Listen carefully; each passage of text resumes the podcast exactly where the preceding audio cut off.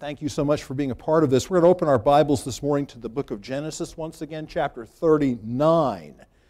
So if you thought I was going to say chapter 38, I'll explain a little bit about that in a minute, but it is chapter 39. Let's turn to that place. This chapter is not quite as long as the one that we had last time. I would like to read it once again just to be sure that we have um, a refreshed familiarity with, with the content of it, and then we'll jump in to what we have for today. Genesis 39 1 says this Now Joseph had been brought down to Egypt, and Potiphar, an officer of Pharaoh, the captain of the guard, an Egyptian, had bought him from the Ishmaelites who had brought him down there. The Lord was with Joseph, and he became a successful man, and he was in the house of his Egyptian master. His master saw that the Lord was with him, and that the Lord caused all that he did to succeed in his hands. So Joseph found favor in his sight and attended him, and he made him overseer of his house and put him in charge of all that he had. From the time that he made him overseer in his house and over all that he had, the Lord blessed the Egyptian's house for Joseph's sake. The blessing of the Lord was on all that he had in house and field. So he left, he left all that he had in Joseph's charge, and because of him, he had no concern about anything. Don't you love this touch? But the food he ate. Now Joseph was handsome in form and appearance, and after a time his master's wife cast her eyes on Joseph and said, Lie with me. But he refused and said to his master's wife, Behold, because of me, my master has no concern about anything in the house, and he has put every single everything that he has in my charge. He is not greater in this house than I am, nor has he kept back anything from me except you, because you are his wife. How then can I do this great wickedness and sin against God? And as he spoke, and as she spoke to Joseph day after day, he would not listen to her to lie beside her or to be with her. But one day, when he went into the house to do his work, and none of the men of the house was there in the house, she caught him by his garment, saying, Lie with me. But he left his garment in her hand and fled and got him out of the house.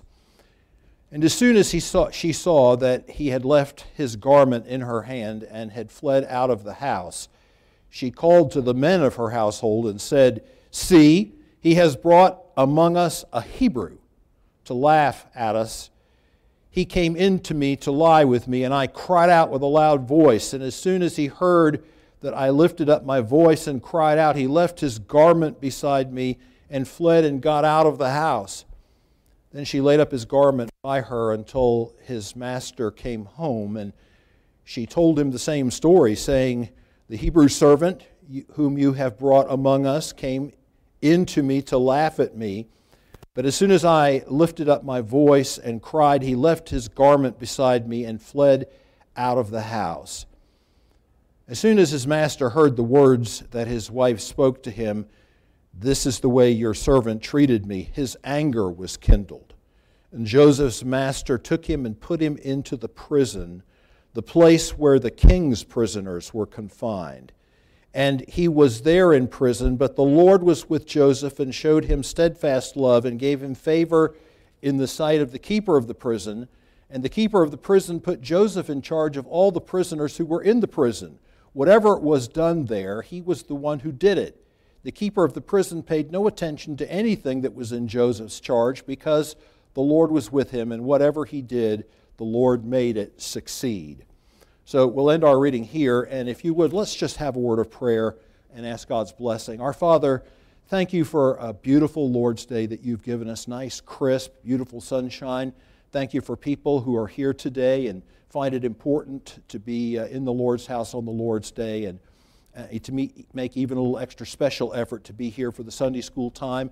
Would you bless this class as well as the other classes, whether they're with adults or people who are handling our children and May the word of the Lord be glorified and have free course in our midst today.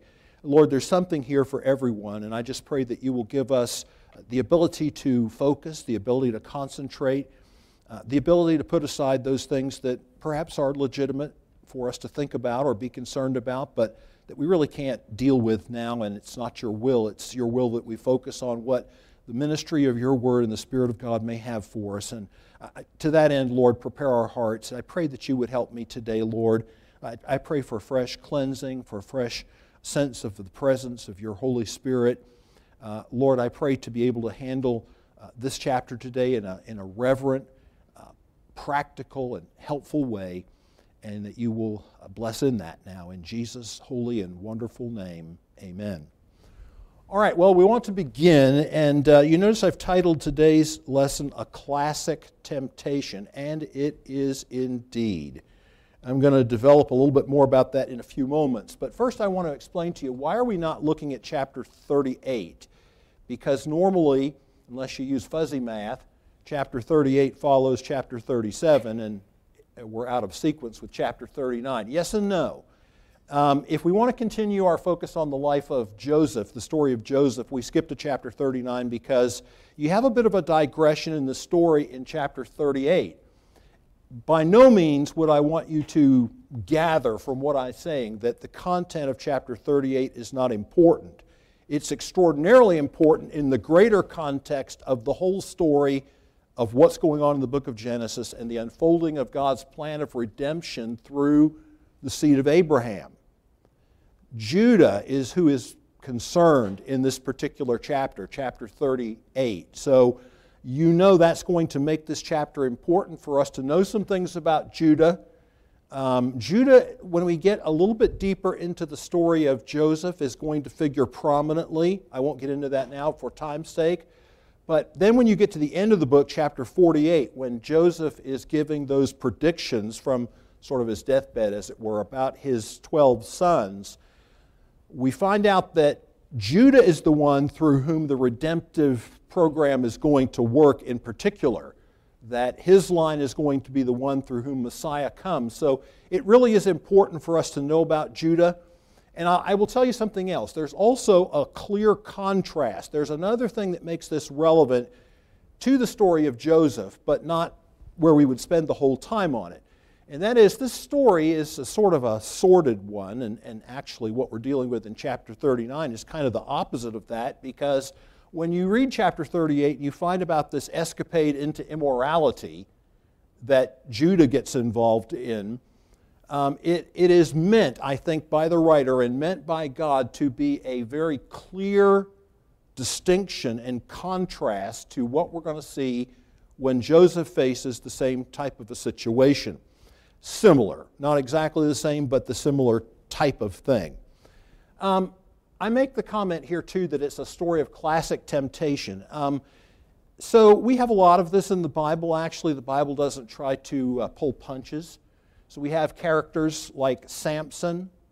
Uh, he had lots of problems in this area of morality and physical temptations, and for him, women, this type of thing.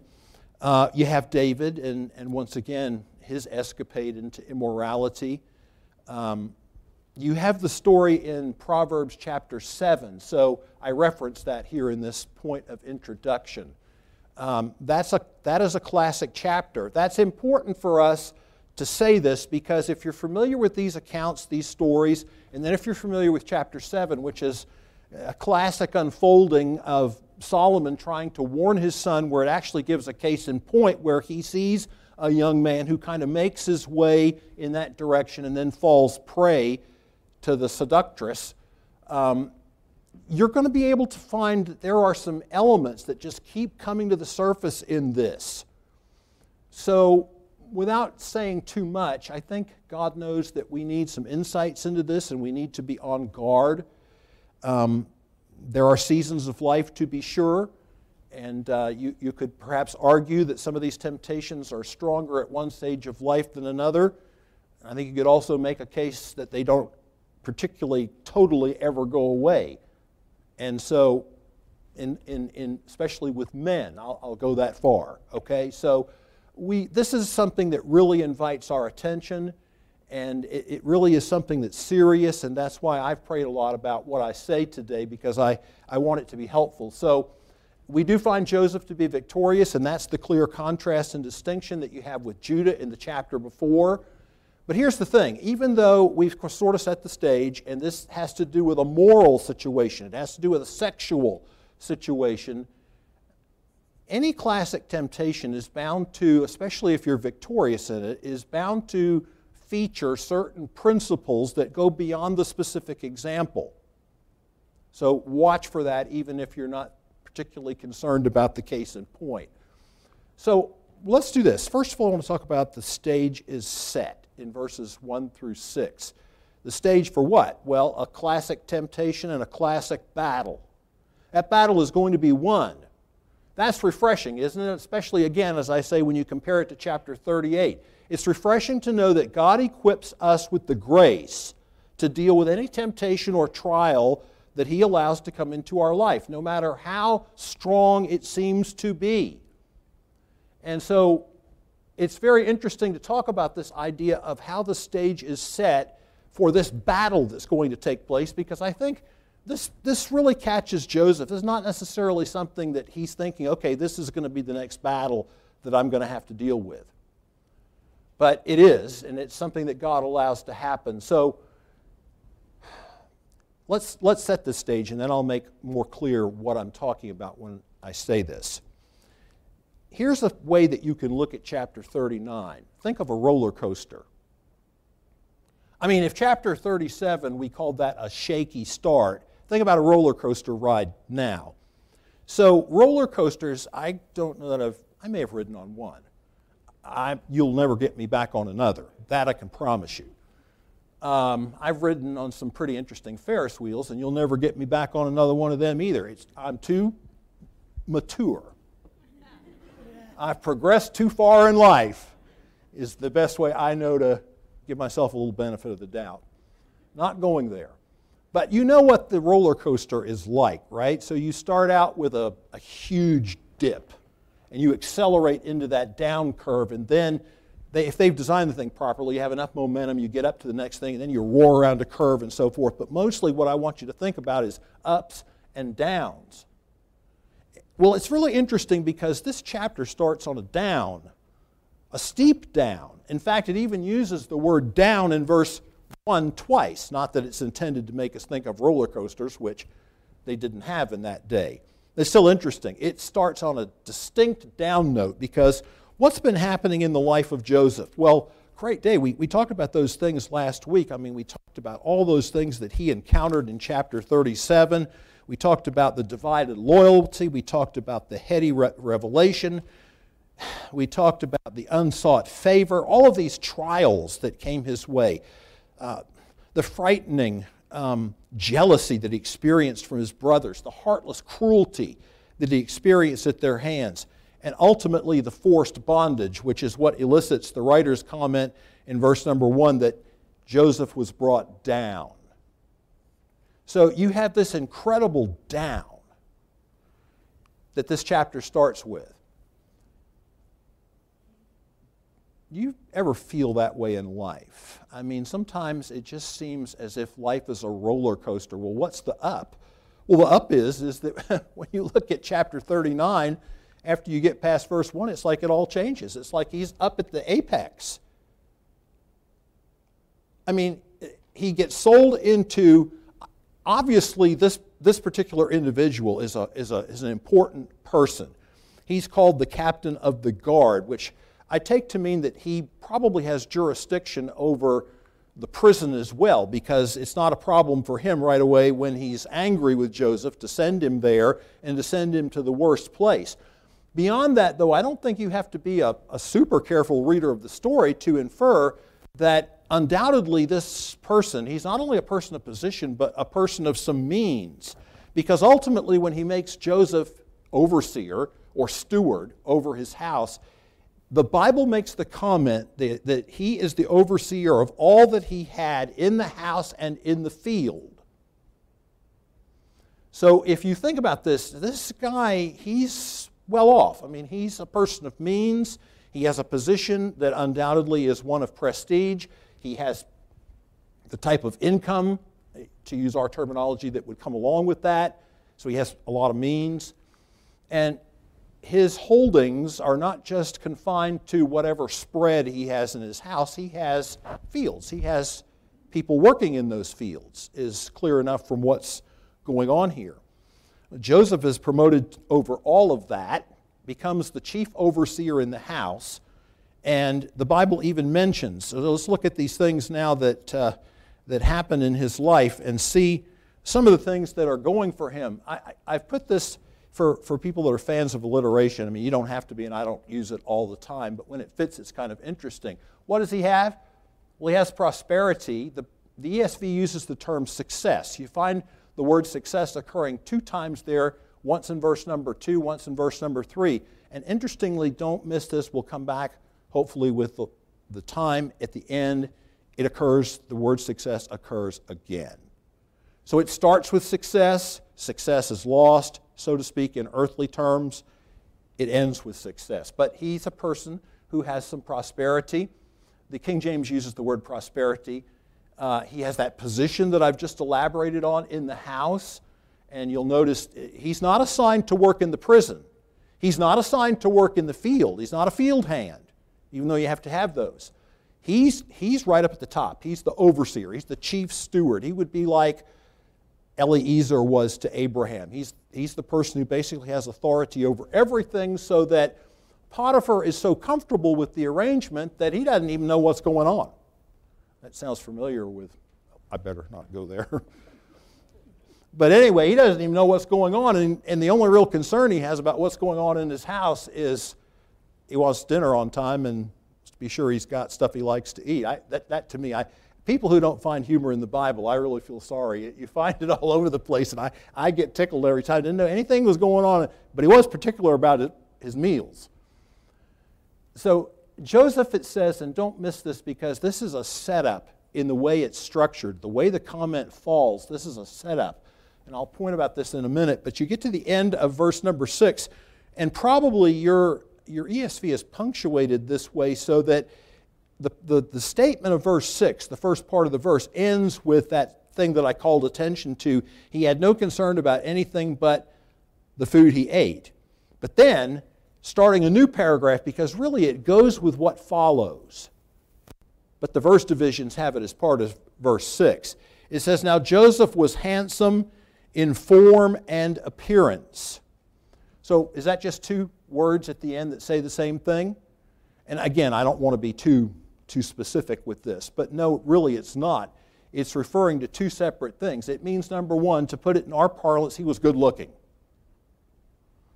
All right, he was handsome. But beyond that, it means something else. It's, it's both form and face.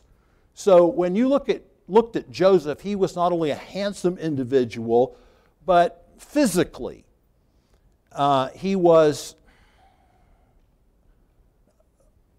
he, he had the goods that way too, so to speak.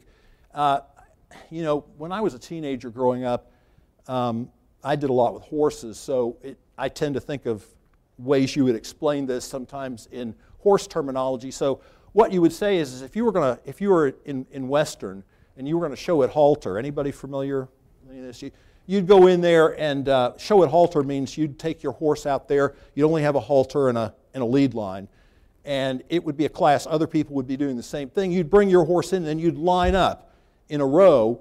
And you know, you want to get the horse where the two front feet, the two back feet are both parallel, and the horse doesn't do one of these things like they do, you know, where they take a, you don't want that. You want the, the thing posed just right. And then the judge comes around, and what he looks for, besides some of those things, he looks for conformation.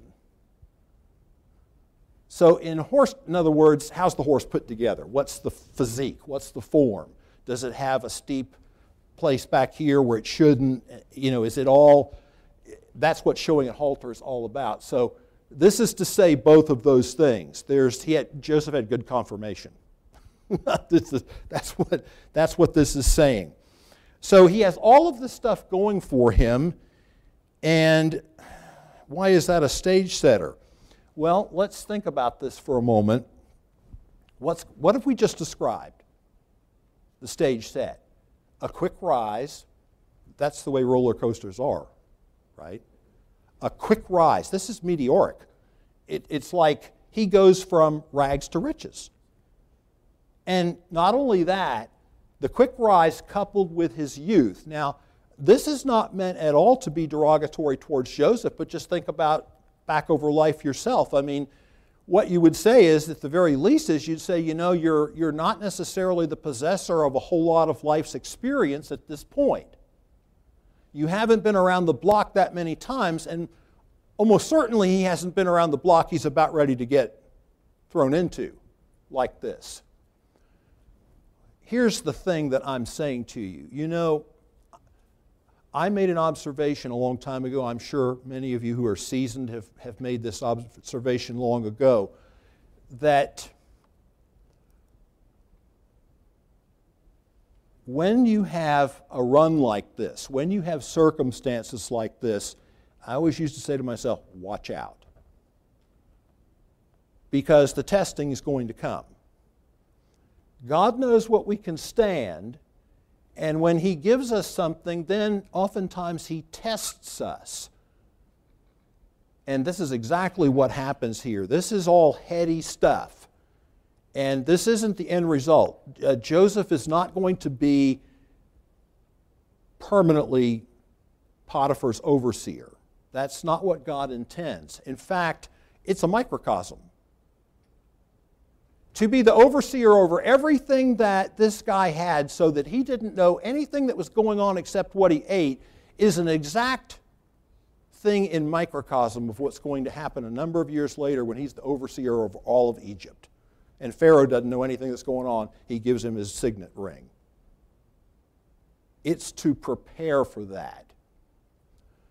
But there's a reason the Bible talks about when it says in 1 Timothy 3 about people who are prospects for ministry, and more specifically for bishop, as the, the King James word is, not a novice, lest being lifted up with pride he fall into the condemnation uh, and snare of the devil. This is heady stuff, especially for a young man. But whether it's that situation and you're young or it's another situation and you're out further in life, just watch out. And I found that to be true over and over in ministry that, you know, you'd, you'd kind of be going along and think, oh, whew, this, is, this is great. you know, if it could all just be like this, everything is, is going, it just, you go home at night, you don't worry about too much, everything's going, boom, there's always something right around the corner, especially in church work. That's just how it is. And uh, I think back to many illustrations, but one of the specific areas that comes to mind that's not, that's not too suggestive, but it's just as adequate and true, is money. You know, I mean, I remember so many times that, uh, you know, we, we'd be looking at our finances and I spent a lot of time with our bookkeeper because ultimately she and I were the people on the ground trying to figure out how we going to, what bills we're we going to pay and how we're we going to take care of this and be sure we've got enough we got enough money and not too much month. And there were a lot of times that I, I spent a lot of time praying about that, and I know she did too. And I'd often have to go into the office and sit down with her and spend some time and try to give her some direction. Other times, it was like we were, you didn't have to worry about anything. You didn't have to worry about anything. See, when you're, when you're operating a ministry like that, and especially if a Christian school with it, you have a lot of expenses. And these people that are on your staff, they want to be paid every week and they don't want excuses. And your missionaries want to be paid every month and they don't need excuses. And you know, God was so good to us, never once in all those years did we ever default or not or miss any of those things. But it wasn't without a lot of time spent on knees. And so, what I'm saying to you is, you know, in those flush times when you go home at night and think, oh, this is great, you know, just wait a month or two, or just wait till tomorrow. And it might be different. And this is just sort of the warp and woof of the Christian experience, isn't it? Nobody is on easy street for long. I'm just telling you. So if you're here today and you know you have fair winds and following seas, my advice to you is enjoy it. There's nothing wrong with that. I mean, God is giving you that. But don't be so naive as to think that life isn't composed of other things as well. Well, all right, so that's enough of that. We got to get to the battle joined. So here's the thing it goes both ways, you know. I mean, success is its own trial, if you think about it. Because what do we do with it? Does it make us heady? Does it make us proud? Does it make us arrogant? Does it make, it make us less dependent on God? Or does it make us into a person who is stronger? God's going to make sure it makes him into somebody who's stronger and he maintains the right position with God and man, which he does. But uh, sometimes what God sends along to us as a blessing, all of this prosperity, can be its own trial because of the weakness of, of the flesh. So here you go. This is the stage set. It's coming. His youth and inexperience Youth and inexperience. There's, uh, there's some people here who might remember that phrase. But you might remember um, probably one of the greatest debate lines I've, that I've ever heard was when, Walter, when, when Ronald Reagan was running for his second term. And you remember his opponent was Walter Mondale. And, you know, he was the oldest president in office at that point and ha- was uh, till we are now. But he was. And so inevitably they knew this question was going to come up about his age. He was ready for it. And so when the ABC reporter or whoever it was who was asking questions said, Mr. President, and, and queried him about his age. And, you know, in that, in that, in that manner that I haven't seen repeated since his day, in that unflappable manner, he just said, You know, I have determined not to make age an issue in this campaign. I have determined not to hold my opponent's youth and inexperience against him. And the place just came apart. I mean, it just it was a total defuse of, of the whole issue, and, and nothing, even when the, when the camera showed Mondale, Mondale was laughing. It was just one of those moments. But youth and experience can be a problem, so think about where youth and experience would play into this subtle flattery. Now, I, there's a reason I chose the word subtle, because you won't find it in the text. You won't find a word about flattery in the text, but you'll find it. First of all, Mrs. Potiphar is his obvious senior. I don't mean she has more authority, but I mean she's an older woman. I don't know by how much, but she is. She's an older woman, so wouldn't that be sort of a heady thing to a young man? Oh, we don't have to elaborate. I think you get it.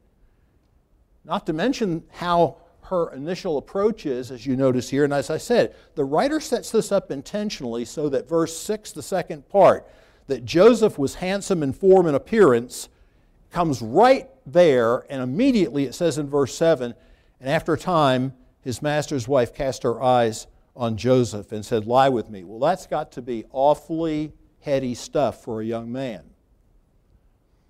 And when you start looking at these places that I've given you in the Bible, we're just going to look at a couple verses from Proverbs. These are classic tools. Just, you know, for the commandment is a lamp and the teaching a light, and the reproofs of discipline are the way of life to preserve you from the evil woman. Look at this phrase from the smooth tongue of the adulteress. Look at verse, the last verse here, verse 21. With much seductive speech, she persuades him. Take a look at that word much for right now. We'll come back to it in a moment. But for right now, look at the end. With her smooth talk, she compels him.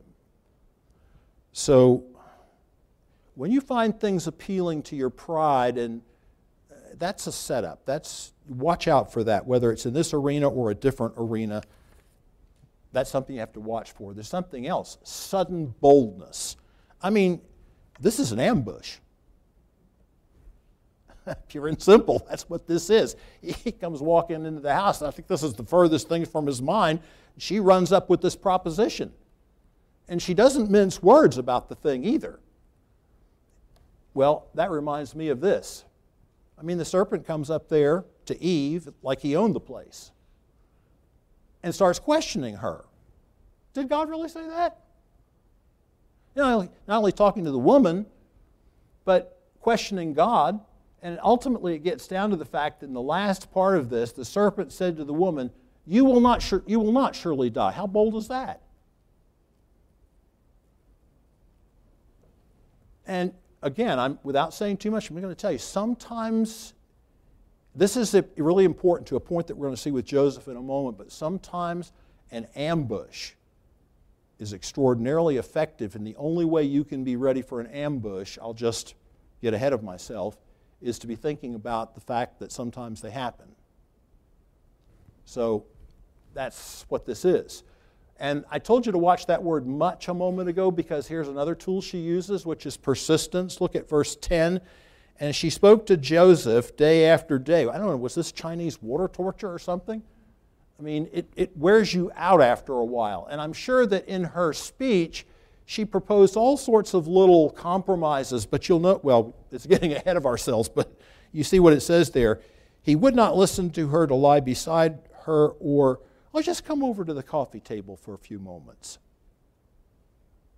And he wouldn't, he wouldn't have anything to do with any of that. But she's persistent. She knows. Just think about, about Samson. Here's a couple verses. His Philistine wife, she wept before him for seven days. That's great. Seven days of that, I mean, my heart goes out to him. And then in chapter 16, when it's Delilah, she pressed him hard with her words day after day. You have to watch that technique too. We all have to watch that technique because the devil will just keep after you. And keep, you know, there's a reason it says in the temptation of Christ, he departed from him. What's the next phrase? For a season. So you run the devil off one day, but he's back the next. You have to watch that. But Joseph, see, what Mrs. Potiphar doesn't understand is she just thinks that Joseph is the run of the mill young man. And it isn't that he's cut out of a different bolt of cloth in the sense that we're all Adamic. He has that nature, he has those temptations, but he has some other things going on.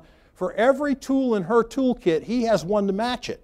And this is what I'm interested in when I talk about this classic temptation because here are principles. I mentioned preparation. If somebody sets an ambush for you, if you're not prepared for that, it's too late. And if I might be blunt, for parents, or grandparents ministering to their grandchildren, it is too late when you're a teenager and you're in the back seat of a car, which maybe you shouldn't be there, and you've got a young lady with you who's aggressive. It's too late to figure out what your position is. You better know your position before you let yourself get into a situation. Your position probably should be you don't want to get into that position. But if you get caught in that situation, you need to know what your answer is and what your course of action is, and you have to settle this in your heart ahead of time because otherwise the onslaught's going to be too great. And where do I get preparation? His response to her is as immediate as her proposition to him. Verse 8 says, But he refused. I mean, he didn't sit down and negotiate or parley or uh, say, well, let's talk this out. You know, no, you're going to, you've lost if you start down that road. So that's one thing. We have to keep moving. I'd like to say more, but uh, this one might surprise you accountability. Where do you see accountability? I thought he was the head overseer. I, had, I thought that, he, that Potiphar was gone. Potiphar didn't even know what was going on. So where was accountability? I mean, they didn't have the, you know, that video surveillance like they have today. I mean, they video surveillance going on there. So, where's the accountability? He's the head honcho. His position and lack of supervision, which for a lot of us would be excuses. It's what a lot of people say later. Well, you know, I, I, I had access to all this money. Nobody else really saw what was going on. There were people caught in embezzling. They had access to all this money and could sign the checks or could do this or do that. Nobody really knew. I mean, eh, how many people, if anybody, heard about is anybody, anybody familiar with Collins Street Bakery? Nobody? Oh, you got to look them up.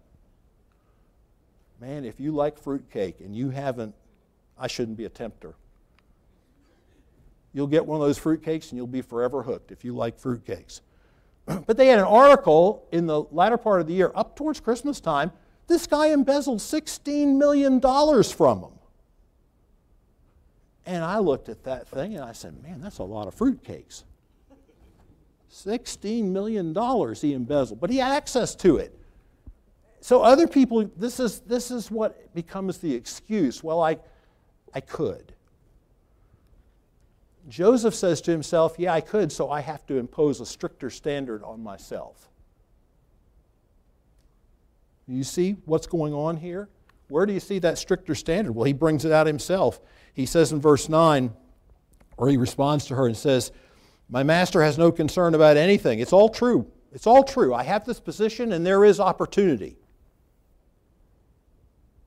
But I can't do that. That would be to abuse the trust that's been placed in me.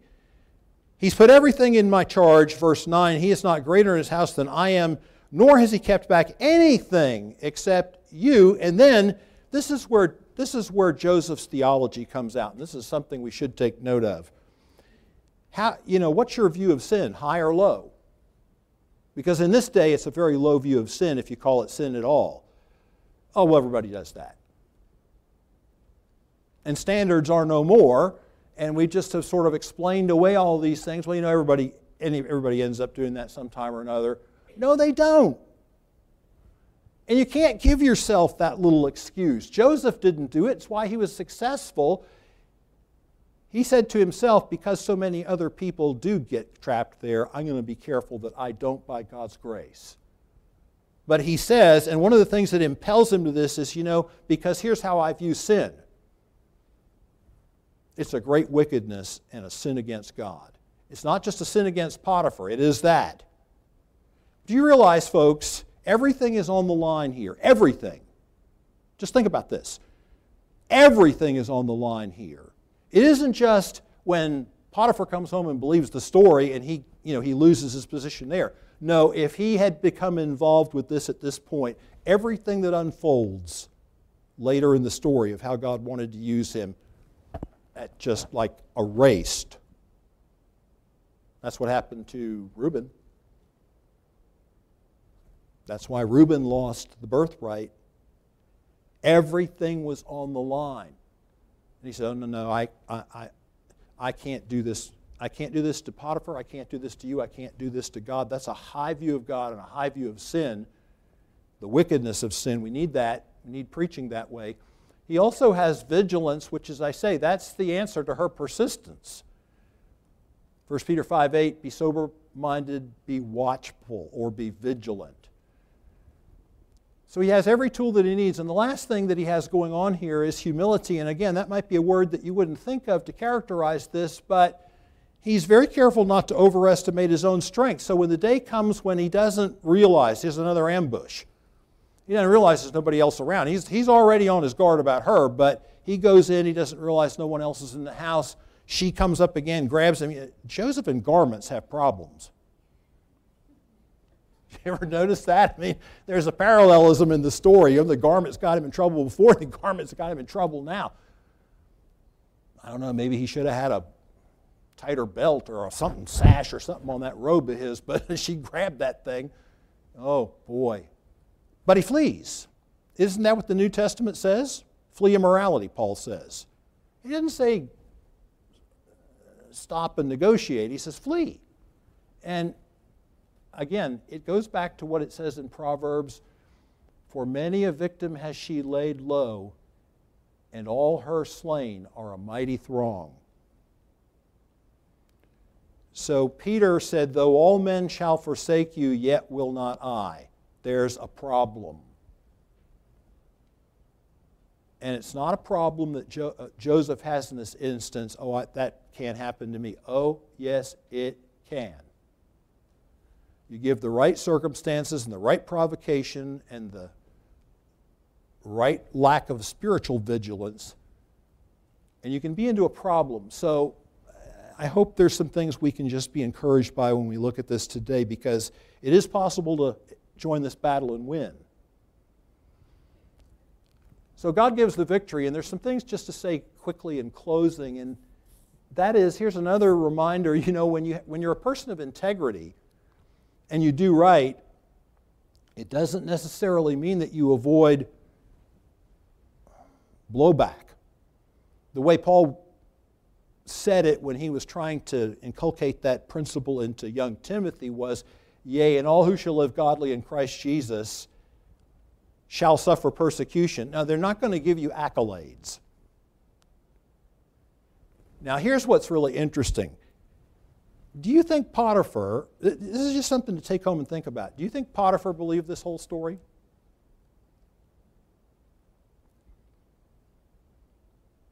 I'm not sure. But what choice did he have? I mean, Mrs. Potiphar says that was happened. So if he's going to continue to live with Mrs. Potiphar, you know, but there's, there's some stuff going on here. He was really angry with Joseph, so uh, he, he made the appropriate response, at least insofar as she's concerned. But there's blowback here. I mean, she's angry. She, you know, what does it say? Hell, hell hath no fury like a, a woman scorned. And that's what's going on here. She scorns him because she's angry. She calls him a Hebrew. This Jew you brought in here. That's what she's saying. And the lying and the treachery, and it's like the roller coaster. We just went from the apex. I mean, this is, this is so fast of a descent and so dizzying that it's like the butterflies are going off in your stomach.